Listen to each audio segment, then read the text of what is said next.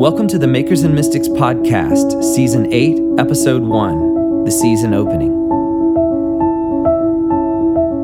Before we get into today's episode, I want to say thank you to our growing community of listeners and supporters around the world who enable us to curate these conversations on the creative and spiritual life.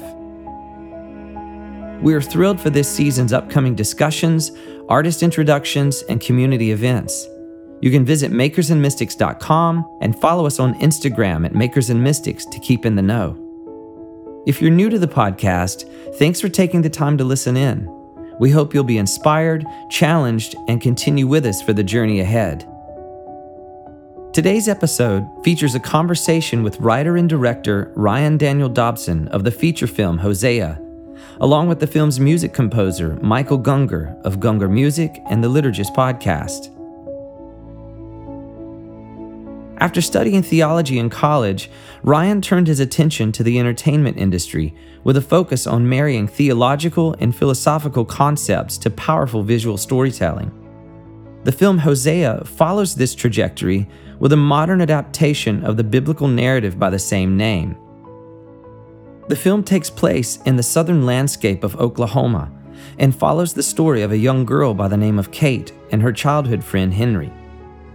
Kate's story is one of substance abuse, mental illness, prostitution, and the search for self worth and acceptance. You can discover more about the film by visiting hoseafilm.com or by following the link in the show notes of this episode. This is my conversation with film director Ryan Daniel Dobson and music composer Michael Gungor.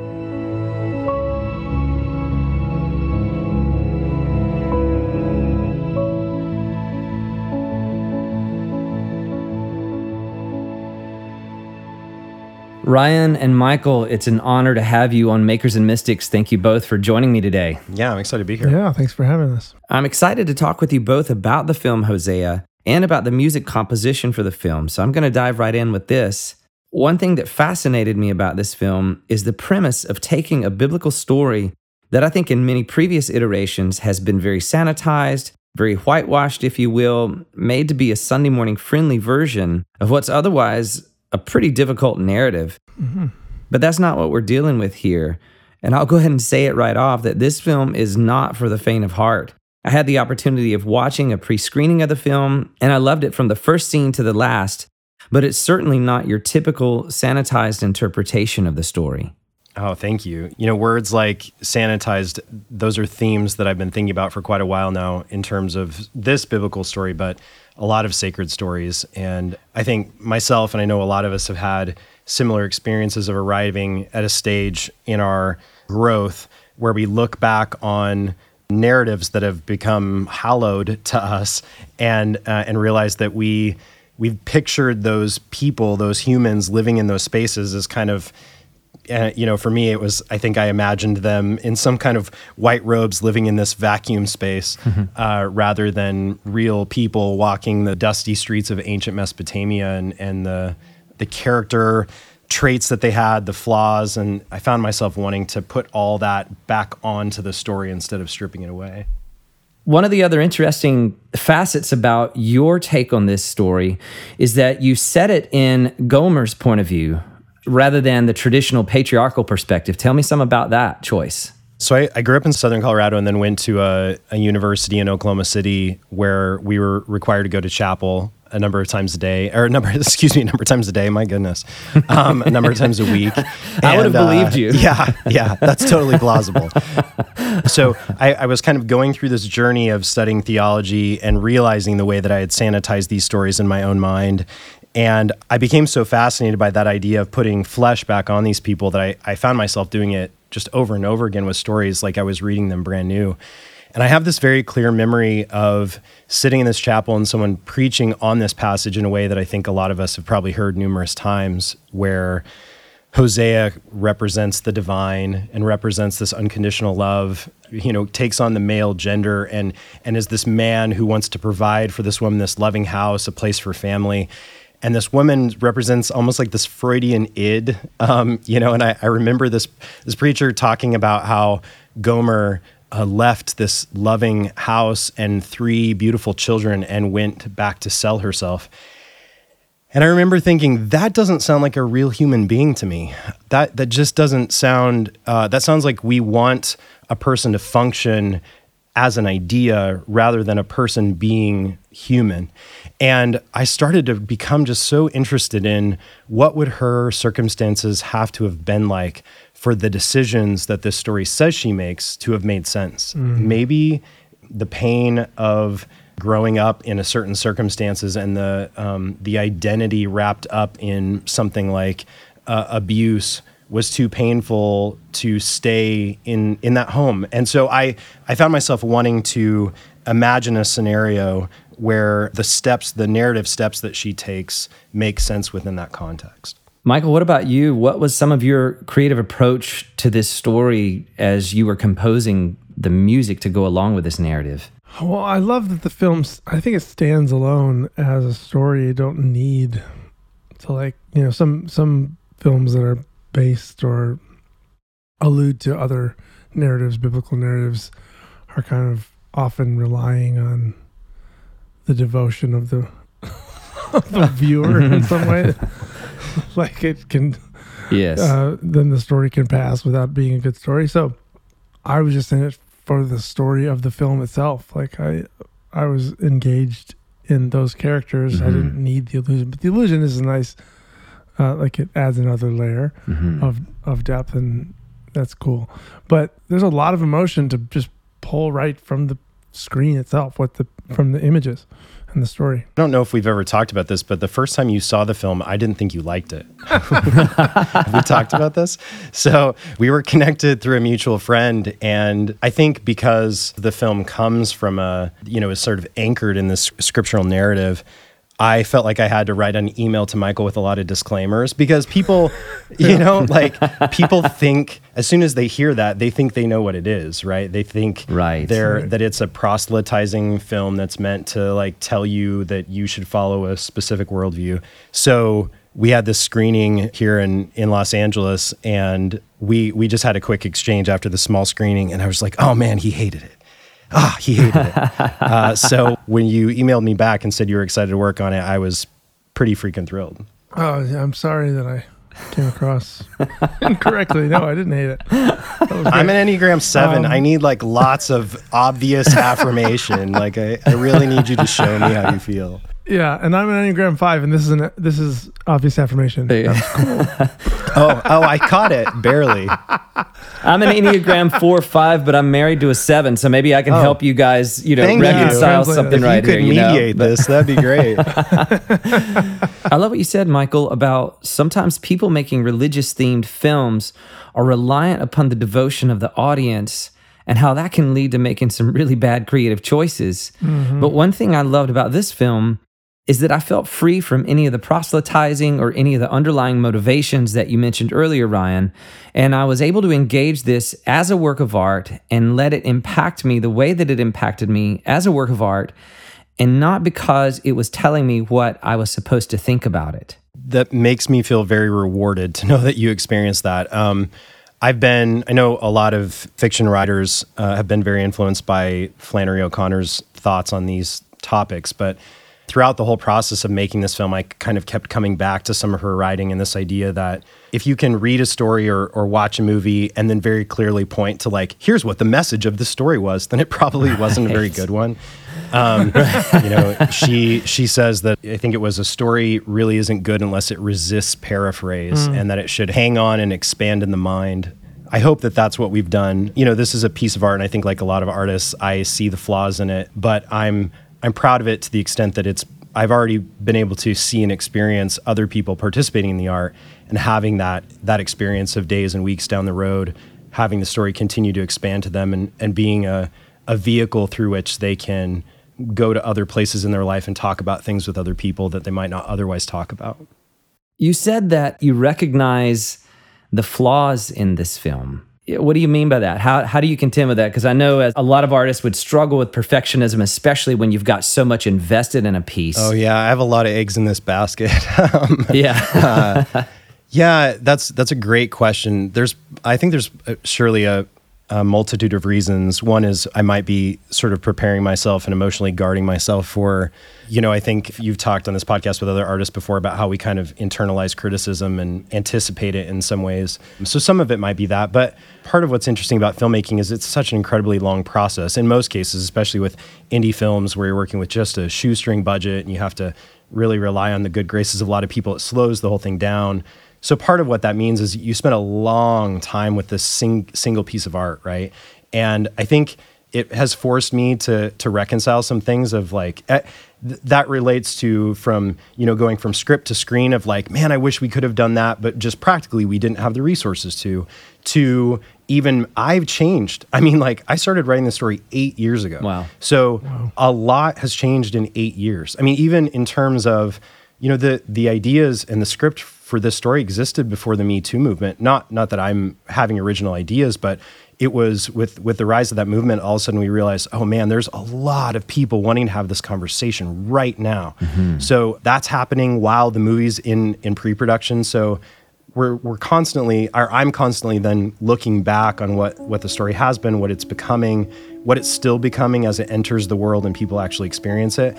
And not all of those things are exactly what I would want it to be, but I mm-hmm. I do I, I am trying to hold it a little bit loosely because I feel like if I hold it too tightly, I won't get to go make another one. I'm curious to know about the creative collaboration between the two of you and Michael, how the the imagery in the film and how the characters impacted your musical choices and how the conversations between the two of you worked and if you sat and composed to the film or Tell me some about the process between the two of you. Yeah, so I saw a screening of the film with with temp music in there and everything. So I had already kind of an emotional feel of the characters based on what they had already inserted.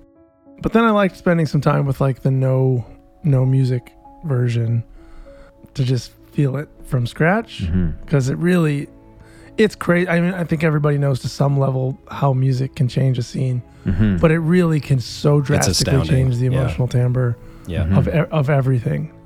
I was talking to someone one time and they they did this kind of a sample of how that works. And they played a scene of a woman walking down the street and you know the music that they accompanied with it at first was like this light major key fluffy with flutes and everything. And you just know this lady's having the best day of her life you know and then suddenly they change the music to the minor and then right. suddenly it just gets a little more ominous and you just think somebody's chasing this woman. You know she's about to get clubbed over the head or something you know. Anyway yeah. it's it's it's so fascinating how the film and the music really do complement the emotional landscape of a film. Yeah, for me, it, it becomes the emotion mm-hmm. that you're feeling. I mean, it is like it is so foundational to, and so there were there were scenes that like the first pass for, for Ryan was like, yeah, that's that's the zone. There were other things that was like that's way too intense. um, like one of the abuse scenes. Mm-hmm. Mm-hmm the music my first pass made it just so intense. I'm trying to remember exactly what you said. We had a very careful conversation about toning it down a little bit, and I think you said, "Well, I guess you want you want potatoes. I was really hoping to give you steak, and I was like, yeah, yeah, yeah. I mean, I said but that. I mean, you. It still has that. This stage we're talking about in terms of the process of filmmaking is just one of my absolute favorites because I've lived with this story and seen it on screen hundreds of times in the editing bay without any music. And then all of a sudden, Michael can come in and just absolutely transform it. Uh, in particular, that the last scene in the film. Mm-hmm. When I watched the last scene in the film with Michael's music laid in, it was the first time that I had ever cried at my own movie. Um, it just so transformed and made that scene more powerful. Mm. But this scene he's talking about with the the abuse scene, where it just I have a pretty high tolerance for that stuff, and even for me, I was like, I don't. people, and it's like it it's like four, 14 minutes into the movie, Michael.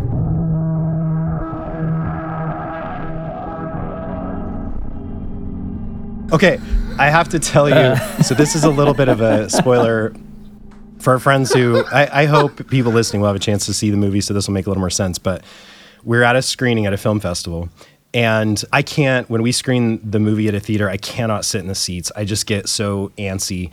And so, but I sit, if we're in a theater, I stand in that kind of walkway off to the side. You know, the audience is kind of in that, the risers Uh, so I'm in this walkway to the side, and the movie is at this spot we're talking about, which is 14 minutes in, and there's this rhythmic, dissonant music that's just under, undergirding this very dark scene, literally and emotionally a dark mm. scene on screen. And these two women walk in behind me, each with a big bucket of popcorn and a soda. And one of them taps me on the shoulder and she says, Excuse me, sir, is this the Secret Life of Pets too? like, uh, uh, that, that was yeah. quite the rude awakening for them. yeah, they went real dark with the sequel on that one. You should have. I, I did. hope you just told I was them like, yes. "Hey, we need bodies in these seats." It is. Yeah, it is. They were like, "There were no no animals. Yes, he's like, these are the deleted scenes. yeah, exactly.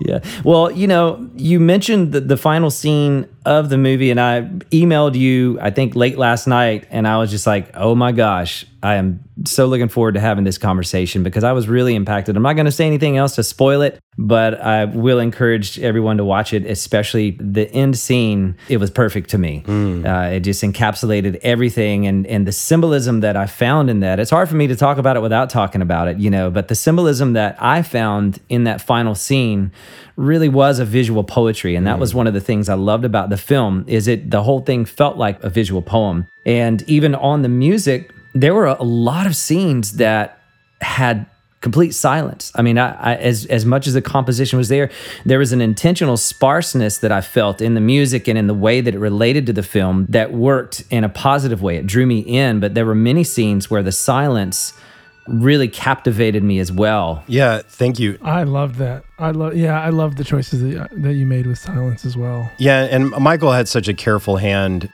We talked early on in the film about not not being too heavy handed with the music and the places that we chose to use it, undergirding the scene, but not pushing anyone. And there are still places where the mu- music is very prominent and very powerful. Yes. But I feel proud of the the music he composed and that it doesn't I don't think it forces anyone's hand. That scene though is particularly interesting to me well for a slew of reasons but in terms of the music it's the only place that the the music Michael composed has words to it. And that was the thing we went back and forth on. But once I saw it cut in, it just it was so powerful it was so powerful and mm-hmm. there's that scene is also really beautiful getting back to what i was saying earlier about how much i like this stage of the filmmaking process that we're talking about because there are also some really beautiful edits that our editor made in terms of some of the flashbacks that happen in that moment. And the combination of those careful, thoughtful edits, some really amazing cinematography from our DP, Arlene Mueller, and then Michael's music just made for a scene that I'm very proud of. Well, I want to go back to something we were talking about at the beginning because I'm really fascinated in knowing your thought process behind this and, and dealing with this subject matter because this story, Hosea, is anchored in the biblical story, but it also stands in opposition to some of the common assumptions that their family or Christian in nature or a moral to the story. And if proselytizing or trying to kind of force feed the audience with a particular way of thinking is not your intention in handling this, I would be curious to know what would be some of the takeaways that you would hope the audience uh, would pull from this film? Thank you for asking that question. You know, when people approach this story of Hosea, um, it's this short biblical narrative in a relatively short biblical book. Uh, just a few verses at the beginning of these first couple of chapters that then lead to a bunch of poetry. And in this story, it says that God comes to this prophet Hosea and is frustrated with God's relationship with the nation of Israel. And as allegory for that relationship, tells Hosea to go and marry a, it says a woman of whoredom. Um, and so he goes and marries this woman named Gomer. They have three kids together. He gives them these terrible names.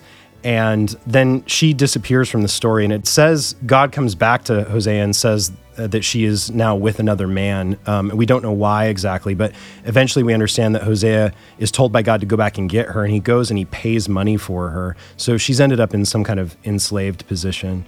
And you know, as you mentioned, this story has existed in you know religious space for major world religions and has been told just time and time again. in ways to talk about unconditional love and things like that, but it's also been misused and it's been used to justify spousal abuse. It's been used to justify denigration and sexism. So I think I'm wanting to push back against that, but not because I want people to walk away and feel like we have some new agenda and we're just doing a different version of the same thing. Sure. But what I really want is I, I want this to exist as a story that that people from different perspectives can experience together and then it allows them to kind of step inside that story and have a conversation about things that they think, things that they feel, things that have happened to them without it feeling so dangerous anymore. And that's part of what's been so deeply rewarding about this film already is seeing that occur after screenings of people who were able to say, you know, a version of this happened to me and I now want to talk with folks about it. Or you know, I've been told you know, maybe for people who've grown up in really conservative religious traditions, especially within evangelical Christianity, that that women so often have carried this kind of symbolism of sin or human depravity or whatever that is that that there's so much deep pain that's lasted for many many years of a person's life because they keep hearing the stories told that way mm-hmm. that they are brought to a, a, place of healing because of the way that we've asked them to just reimagine these characters mm-hmm. i don't want to go further than that because i think i want the story to be able to exist in a big and welcoming way where people can step into it like it or dislike it engage with part of it and not another but be able to move through it and hopefully glean something from it without needing to say like give a thumbs up or a thumbs down as though it's this like binary response to a piece of art. That's such a beautiful approach to this and and I love just the idea of stripping off some of the cultural costumes that these stories have worn over the centuries even and at the same time stripping them back from some of the cultural charades, I guess, or some of the things we've imposed on these stories, but then at the same time, bringing them into a modern context, you know, with this young woman who, you know, I don't know the time period that it was meant to portray, but it's very modern time period. You know, it's not ancient Israel that we're dealing with in the in the film at all. I think that's a beautiful and refreshing way of handling a story that I think really can speak to people regardless of their worldview or regardless of where they're coming from. People can approach this story and find themselves in it. And that the decision, both when it is and where it is, um, it, it's present day and it's set in Oklahoma, which Michael and I both have interesting ties to Oklahoma. But that was intentional because I wanted people, I wanted it to feel close and present and real. I think one of the dangers in any story, but especially in filmmaking, is it can allow you a kind of abstraction that pushes the story outside of you. And especially, oh my gosh, like we're living in this time right now where primarily what we want to consume is escapism because the world is this crazy, scary place right now, which again is, is something that's changed kind of over the process of making this film. But choosing to set it present day, choosing to set it in a place like Oklahoma City, right in the buckle of the Bible Belt, I wanted it to be in a space where well, part part of the decision making on why it was happening in Oklahoma is because I wanted that to reflect some of the cultural and religious institutions that would have been present during Hosea and Gomer's time. If you're thinking about the the woman of Gomer growing up or living in a in a space, probably a town where uh, she was working as a sex worker, where being a prostitute was not at all like a pretty woman type thing where you can just change clothes and marry Richard Gere and just make different life decisions. That um, she had tattoos. She lived in a particular part of the city. She was marked and known by everyone as being a particular person. And that kind of person, because of the religiosity of the space that she was living in, was judged. There was no way for her to not be judged by the institutions inside of which she was living. And so I wanted to set the movie in a place where Kate, our main character, was living and being amongst similar social norms that made her constantly feel other, that made her constantly feel judged, so that even just walking into a room, she felt exposed and vulnerable. And I think I love Oklahoma. I lived there. There are wonderful people there, not to judge Oklahoma, but there is some, because of some of the religiosity of that space, it carries some of those same trappings for someone like Kate and so having it set in that space and having it set present day, making her feel like a real person in our world was deeply important to us. Come